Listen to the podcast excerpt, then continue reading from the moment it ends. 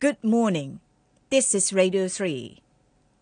We now present part 7 of Mind Matters, introduced by Carol Mann.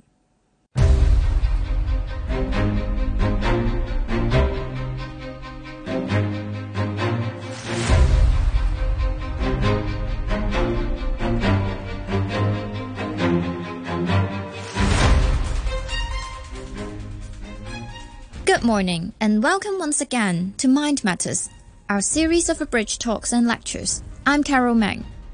Today we'll explore China's opium business with Dr. Peter Thilly from the University of Mississippi in the US, beginning in the 1830s and reaching its peak a hundred years later.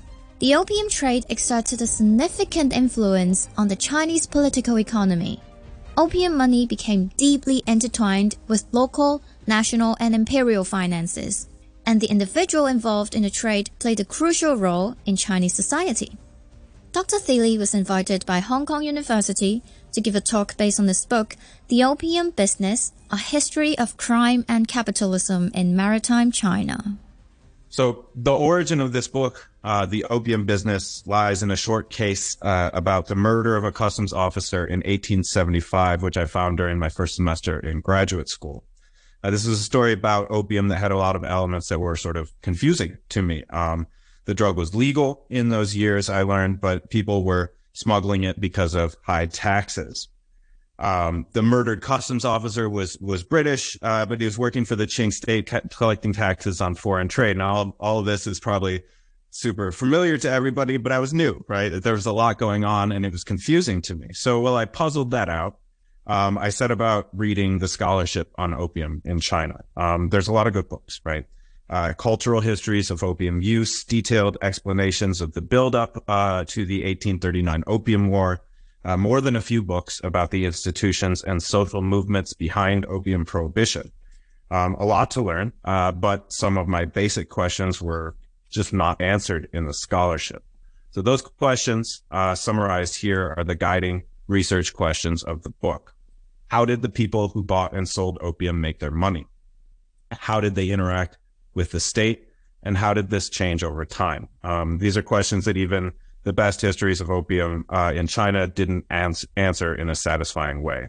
So from the beginning, I felt that answering those questions would, um, at a, at a minimum, provide a legible, usable chronology of opium's history in China. It's kind of a baseline service to the field right? So the first four chapters of the book do this, just sort of explaining how the business changed over time through its rise as a contraband item through 20 years of what I call uh, negotiated illegality after 1843 and the opening of the treaty ports through another 60 or so years of de facto legality until 1906. And then after that period, uh, a new a new moment of sort of uneven and, and unsuccessful prohibition characterized by increased uh, centralization and state efforts to control the business from the top down.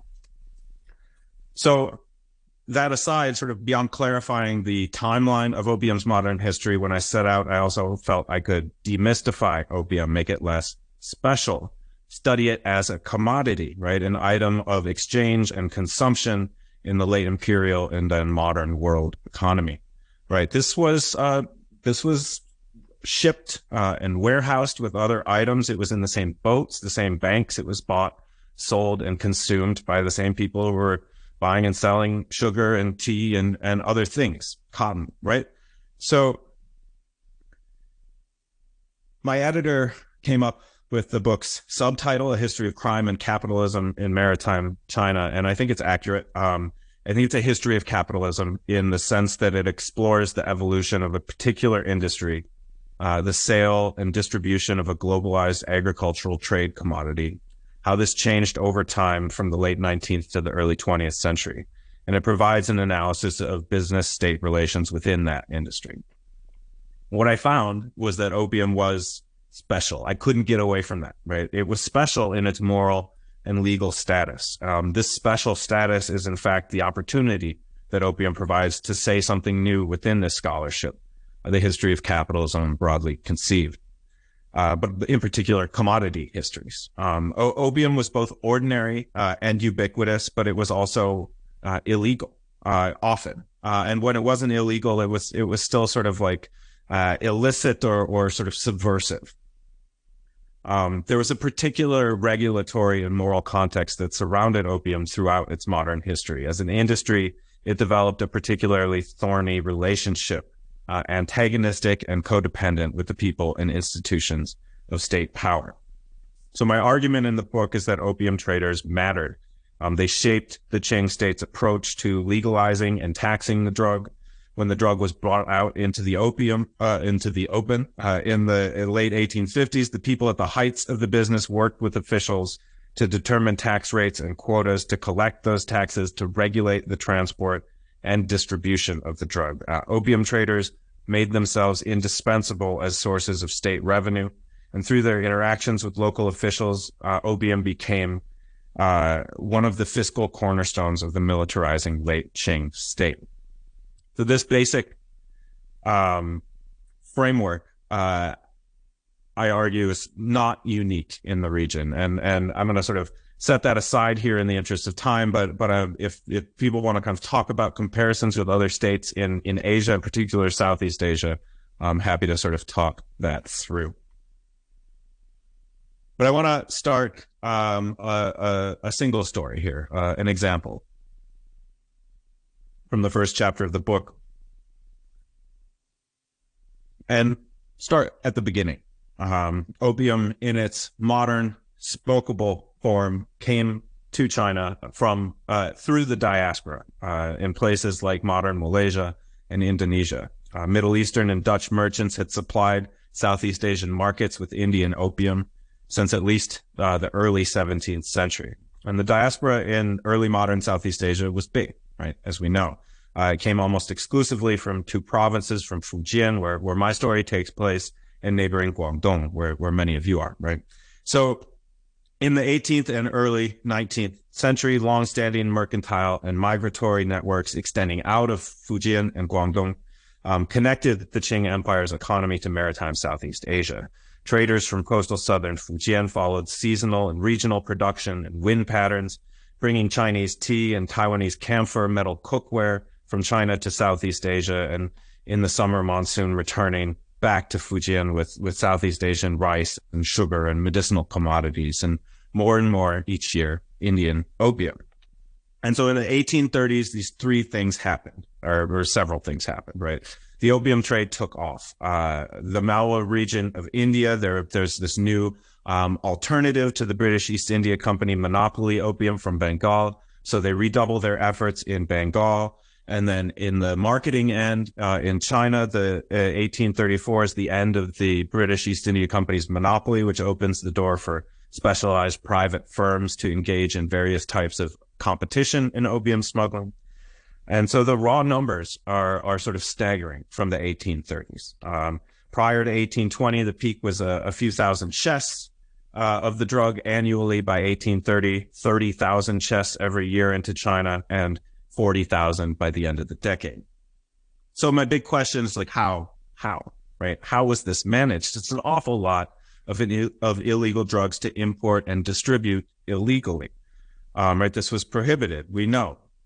So at the moment of import, uh, transactions between the British sellers and the Chinese buyers took place offshore uh, removed by a small distance from the Qing officials charged with prohibiting the trade. And so the small island of Lintin uh, in the Pearl River Delta was the sort of epicenter of this since the 1820s, uh, home to a collection of receiving ships, these giant hulks that served as floating warehouses. So the system there was this long-standing, simple, effective smuggling mechanism where, where buyers could go to local banks, get a receipt, take them out to the boat and pick up their opium. And many of these buyers came from the province of Fujian and worked to transport the drugs to other major ports, right? So they brought the, the drugs up the coast to Shanghai or, or Tianjin or these other ports where the cargo would be split up and diverted to the various markets across China. Traders from Shenhu Bay were worked into this system through a triangular trade route that they ran, wherein they carried opium uh, north uh, up the coast and then across to Taiwan they carried Taiwanese sugar to Ningbo and the Yangtze River Valley, and they carried Jiangnan cottonware south back to Fujian. And then in the early 1830s, the merchants of Shenhubei and neighboring Xiamen and Quanzhou uh, caught a break uh, that improved the logistics of their operation. Uh, British opium importers started sending ships up to them to conduct the wholesale trade there rather than at Lintin. So this basic phenomenon, the, the migration of around half the opium imports up the coast from Lintin to southern Fujian is the chapter, is the subject of chapter one of my book. So that my entry into this research uh, that became this chapter was uh, the document pictured here, a 17 page memorial from the Governor General of Fujian and Zhejiang provinces to the Daoguang Emperor's Grand Council in Beijing. So a memorial on a criminal matter like this is the final wrapped up version of a case written maybe a year after the events it describes based on the governor's reading of reports, documents on the case from, from the local officials. And the one pictured here uh, describes the opium operations of a man named Shi Hou, a resident of Yakou village in Jinjiang County, Fujian province. It describes how Shi and his fellow lineage members enticed the foreign opium merchants Big and Little Li north from Guangdong into Fujian to establish a smuggling depot at Shenhubei. At the end of the case, there's 111 individuals listed as having been arrested or at large and wanted for opium crimes related to the case. The story. Shi Hou, Shi Shubao, and Shi Gui are all members of the Shi lineage of Yakou village in Jinjiang County, uh, where I took that photo. Even today, uh, basically this entire village is inhabited by people with this surname, maybe 10,000 people. Uh, lineages like this could be huge, um, uh, with their own internal class divisions, intra lineage feuds, even, right? This one, the Shi lineage of Yakou village is an especially prominent lineage within the region, um, because of their long-standing connections to the Fujian Navy, as well as the, uh, date, they date their, um, ancestry back to the 16th century patriarch Shilang, who, who the guy who, you know, helped the conquering Qing dynasty establish control in the region. So these three guys, uh, Shi Hou and his, his, his bros, right? These, uh, this, this gang here were of the petty merchant kind of transport labor cr- class. They clearly had access to some money, um, as well.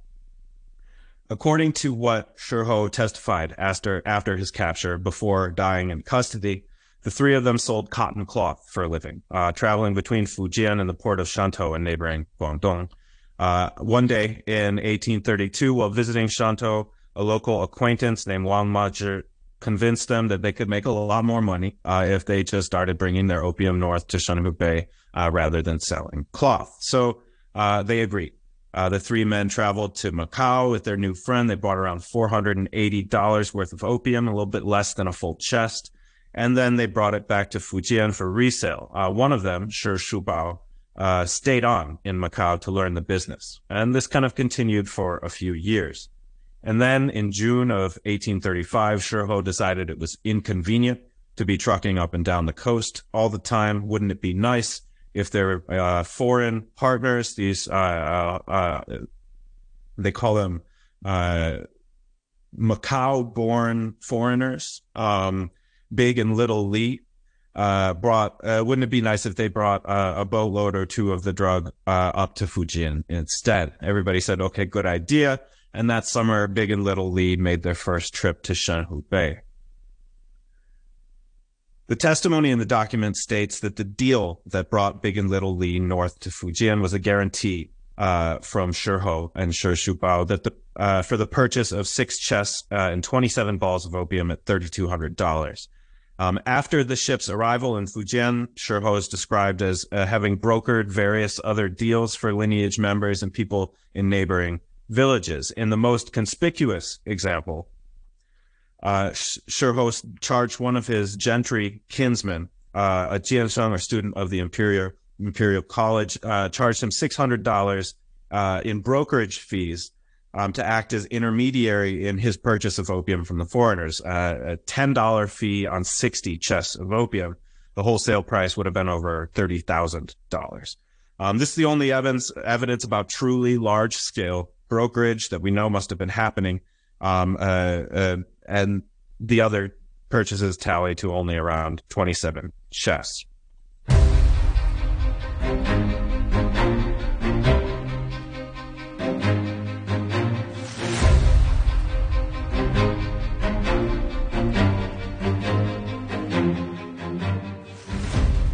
You're listening to Mind Matters. Dr. Peter Thilly told us how the opium business started in China. Next, he asked how did these profitable floating enterprises manage to coexist with the military and civil authorities who monitor them from afar? Shi Hou's partners Big and Little Li had been visiting Shanhubei regularly since 1832. Uh, this was my most kind of embarrassingly noisy archival discovery. The brothers John and Thomas Rees, who who worked for rival firms and hated each other, uh, Big and Little Lee, Li Chuanzhu, right? Um, Captain Lee. Thomas was captain of the Lord Amherst, which was a ship owned by Dent and Company. And his brother John was captain of a, a series of different ships uh, owned by Jardine Matheson and Company. For seven years, from 1832 to 1839, these two men were in competition. They were stationed almost exclusively in Shanhubei, selling opium, competing with each other, undercutting each other's prices, lying to each other, signing price fixing agreements and breaking them, hating each other, complaining about each other's bad faith. It's it's pretty funny um, in in the in the sources. So here uh, is a letter from one of John Rees's contacts on shore in Yakou village, somebody in the Shi lineage probably requesting that Rees vacate Shanhubei for a brief time due to an impending government raid on opium traders. Uh, this is from over a year after Shi Hou was arrested, by the way.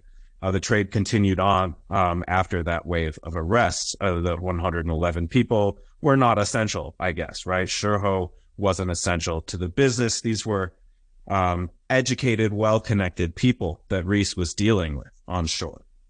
So in the memorial, then, it's clear that Shi Hou is being scapegoated for the presence of these British ships, even as the authors seem to be deliberately concealing from Beijing the extent of the drug trade and the British, the extent of the British presence in Fujian. Uh, the 27 chests of opium that those 111 uh, people purchased is, is laughable. When you look at the Jardine Matheson sources, 27 chests was the work of like a slow Tuesday morning at the Shanhubei anchorage. So what else is missing from the picture of the uh, opium trade in Shanhubei that we get from the memorial, right? How else might some of these British sources um, uh, contradict or fill out the story. So the first insight that I gained by reading the sources together was a more accurate picture of the scale and the geography of the import market. The map shown here, I've gathered the best evidence I could about the buyers and sellers who participated. Uh, the numbers are lineages that dominated the trade in Jinjiang County. Um, is just a fraction of the coastline. The X's are British opium anchorages.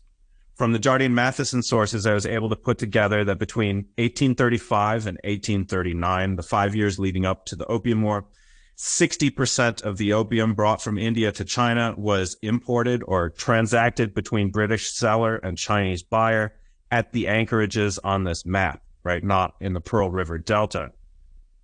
Uh, 20 years earlier, the total opium imports from India to China had peaked at a few thousand chests, maybe worth one, one and a half million dollars in 1835. And remember, the numbers only increased after this. In 1835, uh, somewhere between 17,000 and 24,000 chests of opium changed hands at these anchorages, meaning that somewhere between 11 and 19 million dollars were shipped back down to Canton and William Jardine.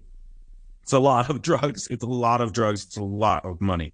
Um, looking at the anchorages again, it seems important to note that Shanhubei is the only one that's even remotely hidden from the sight of very prominent officials. And Shanhubei is hardly out of sight, as I noted at the beginning.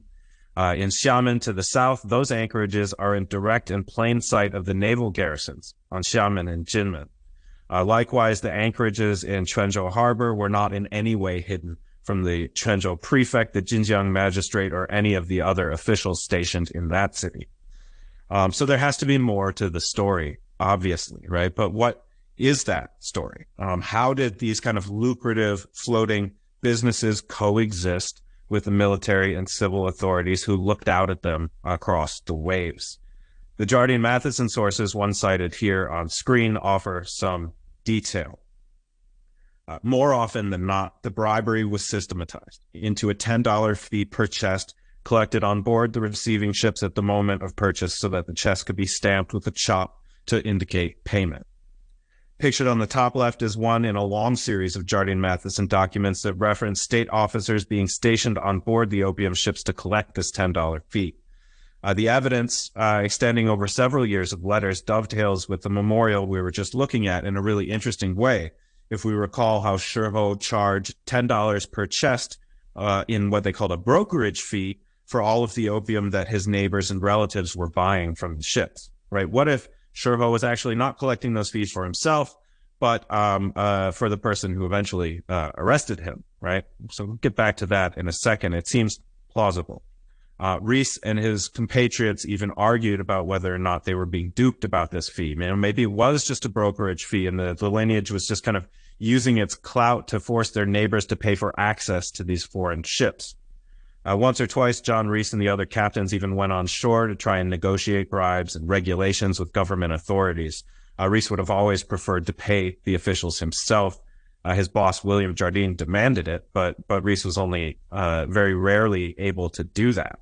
Um, the archive is filled with frustrated letters where Rees and these other captains can never really fully crack those relationships between the major opium trading lineages and the officials who required payment. Uh, instead, the negotiation and payment of bribes was managed by leading figures in the lineages who were engaged in the trade in a similar manner and indeed in concert with their other complex ongoing negotiations and interactions with the state. The Shi lineage achieved some incredible leverage if Rees's sources are, are to be trusted. He writes in one letter that they successfully earmarked $10,000 of their annual $26,000 bribe for the victims of a lineage feud, which they might otherwise have been seen as culpable for. In another instance, when a new official came in and disrupted the trade, Rees's contacts on shore informed him that the most respectable men in the lineage had activated their contacts in the provincial capital, went over the new official's head, and got him transferred out. So what happened with Shi Hou if their relationship with the state was so cozy? the final conclusion I reached is that they uh, were arrested in curious circumstances, almost certainly related to the non-payment of an expected bribe during the Lunar New Year. In early 1837, right around the New Year, uh, another new official was appointed, and and this is a trope, right? There's a constant circulation of officials in this administration. And this time, according to Rees, the lineage elders decided to try and hold back about one third of the bribe he was expecting. And this is ultimately why uh, I think I was able to find that document in the number one archives in Beijing about 111 people uh, who were arrested for opium crimes. Right? Shi Hou, this guy might have been a double scapegoat. On paper, blamed for the arrival of British ships in southern Fujian, and in practice killed in retribution for an unpaid bribe that he may or may not have been responsible it's fun to think about the kind of possibilities here. Wealthy merchants in the region had systematically partnered with officials to provide funds uh, for educational institutions, granaries, soup kitchens, a variety of social welfare institutions. Merchant associations operating between coastal southern Fujian and Taiwan, uh, several prominent ones located on the shore of Shenhu Bay, likewise contributed to public works and temples, cultivating productive lo- uh, relationships with local officials. This is the immediate context for the arrival of the offshore opium market to southern Fujian. When British ships started anchoring near these ports after 1832, powerful figures in the maritime trading community stepped in to negotiate. A system of fees and protection and regulation emerged uh, lineage elders met with local officials. They negotiated payments. They negotiated regulations. They created a system of fees that became normalized and standardized with widely known rates, chops or stamps to indicate payment. All of this kind of um, a system, right? Uh, opium became an object of revenue collection for local officials. They approached it in a systematic way and the money was spread around uh, through the civil and military bureaucracy, right? How do we decide when it's revenue or a bribe if they're if they're using it to help pay the soldiers, right? Um, these local practices of opium revenue extraction developed in the 1830s provided then the most immediate context for the earliest attempts to formalize opium import and transport taxes in the coming decades. So over the courses of the over the course of the subsequent chapters of the book, I develop an argument that can basically be summarized as follows, right? The people who bought and sold opium exerted a, a profound amount of agency over the Qing and then later Republican states' regulation of their industry. Uh, at the beginning of the story, like I just told, lineage merchants partnered with local naval commanders and came up with a system of revenue collection. In chapter two, I described the first two decades after the opening of the first five treaty ports and uh, to foreign trade and consular representation, the aftermath of the Opium War. And during those years, the opium trade remained illegal and the import market continued to be conducted offshore. So this pattern of systematic fee collection in Shenhu Bay, uh, for example, lasted through that those years uh, into the early 1860s, in fact. It was only in the late 1850s that opium taxation in the formal sense began to exist when the Qing state authorized two new systems of tax collection an import tax collected at the ports at the moment of import, and then that cluster of territorial transport, distribution, and retail taxes that the most famous of which we, we know as the Lijin. So in Fujian, prominent opium merchants competed with each other to purchase the uh, collection regulatory rights for these transport taxes. Um, and that's the story I tell in chapter three of the book. Chapter four then demonstrates the continuity in opium regulatory and taxation practices before and after the prohibition edicts of 1906. It explains how opium prohibition bureaus and poppy tax collection agencies uh, operated along familiar tax farming lines to the to the Lijin bureaus of the 19th centuries 19th century and how these new institutions took their shape through negotiations between prominent opium merchants and the warlord and Kuomintang authorities who fought over the province. Chapter 5 then pivots to explain the transformed role of coastal southern Fujian in the reoriented uh, global drug trade of the early 20th century, sort of casting a really wide net, um, uh, especially the League of Nations archive to kind of understand the tidal wave of opium, morphine, heroin, and cocaine smuggling that came out of China uh, into jurisdictions across South and Southeast Asia before and after World War One. And then the final chapter, chapter six, explains the role of Japanese citizenship for the people who bought and sold opium during the early 20th century. Um, Japan colonized Taiwan in, in 1896 and and Xiamen, of course, is just a very short journey from there. The majority population of Taiwan when Japan took over were people from uh, or of Southern Fujianese descent. Um, so in that final chapter, I sort of grapple with the phenomenon of, of flexible citizenship, right? Of of 30,000 people by the 1930s who lived permanently in southern Fujian with Japanese colonial citizenship. Many more you had to had fake passports and placards that, you know, fake placards declaring them uh, Japanese. Every opium den in Xiamen was was uh, Japanese owned by the 1930s. Every director of an opium prohibition bureau, collector of a poppy tax, uh, had either real or fake Taiwanese citizenship. So there, I sort of explore the urban history of Xiamen through the kind of citizenship-based conflicts that characterize the drug industry, and talk about how a, a coalition of of Taiwanese really Fujianese um, uh, businessmen established themselves as the leading power uh, in the city about a decade before Japan annexed the port in 1938. That was Dr. Peter Thilly from University of Mississippi. I'm Carol Meng, and I invite you to join me next Sunday morning on Mind Matters.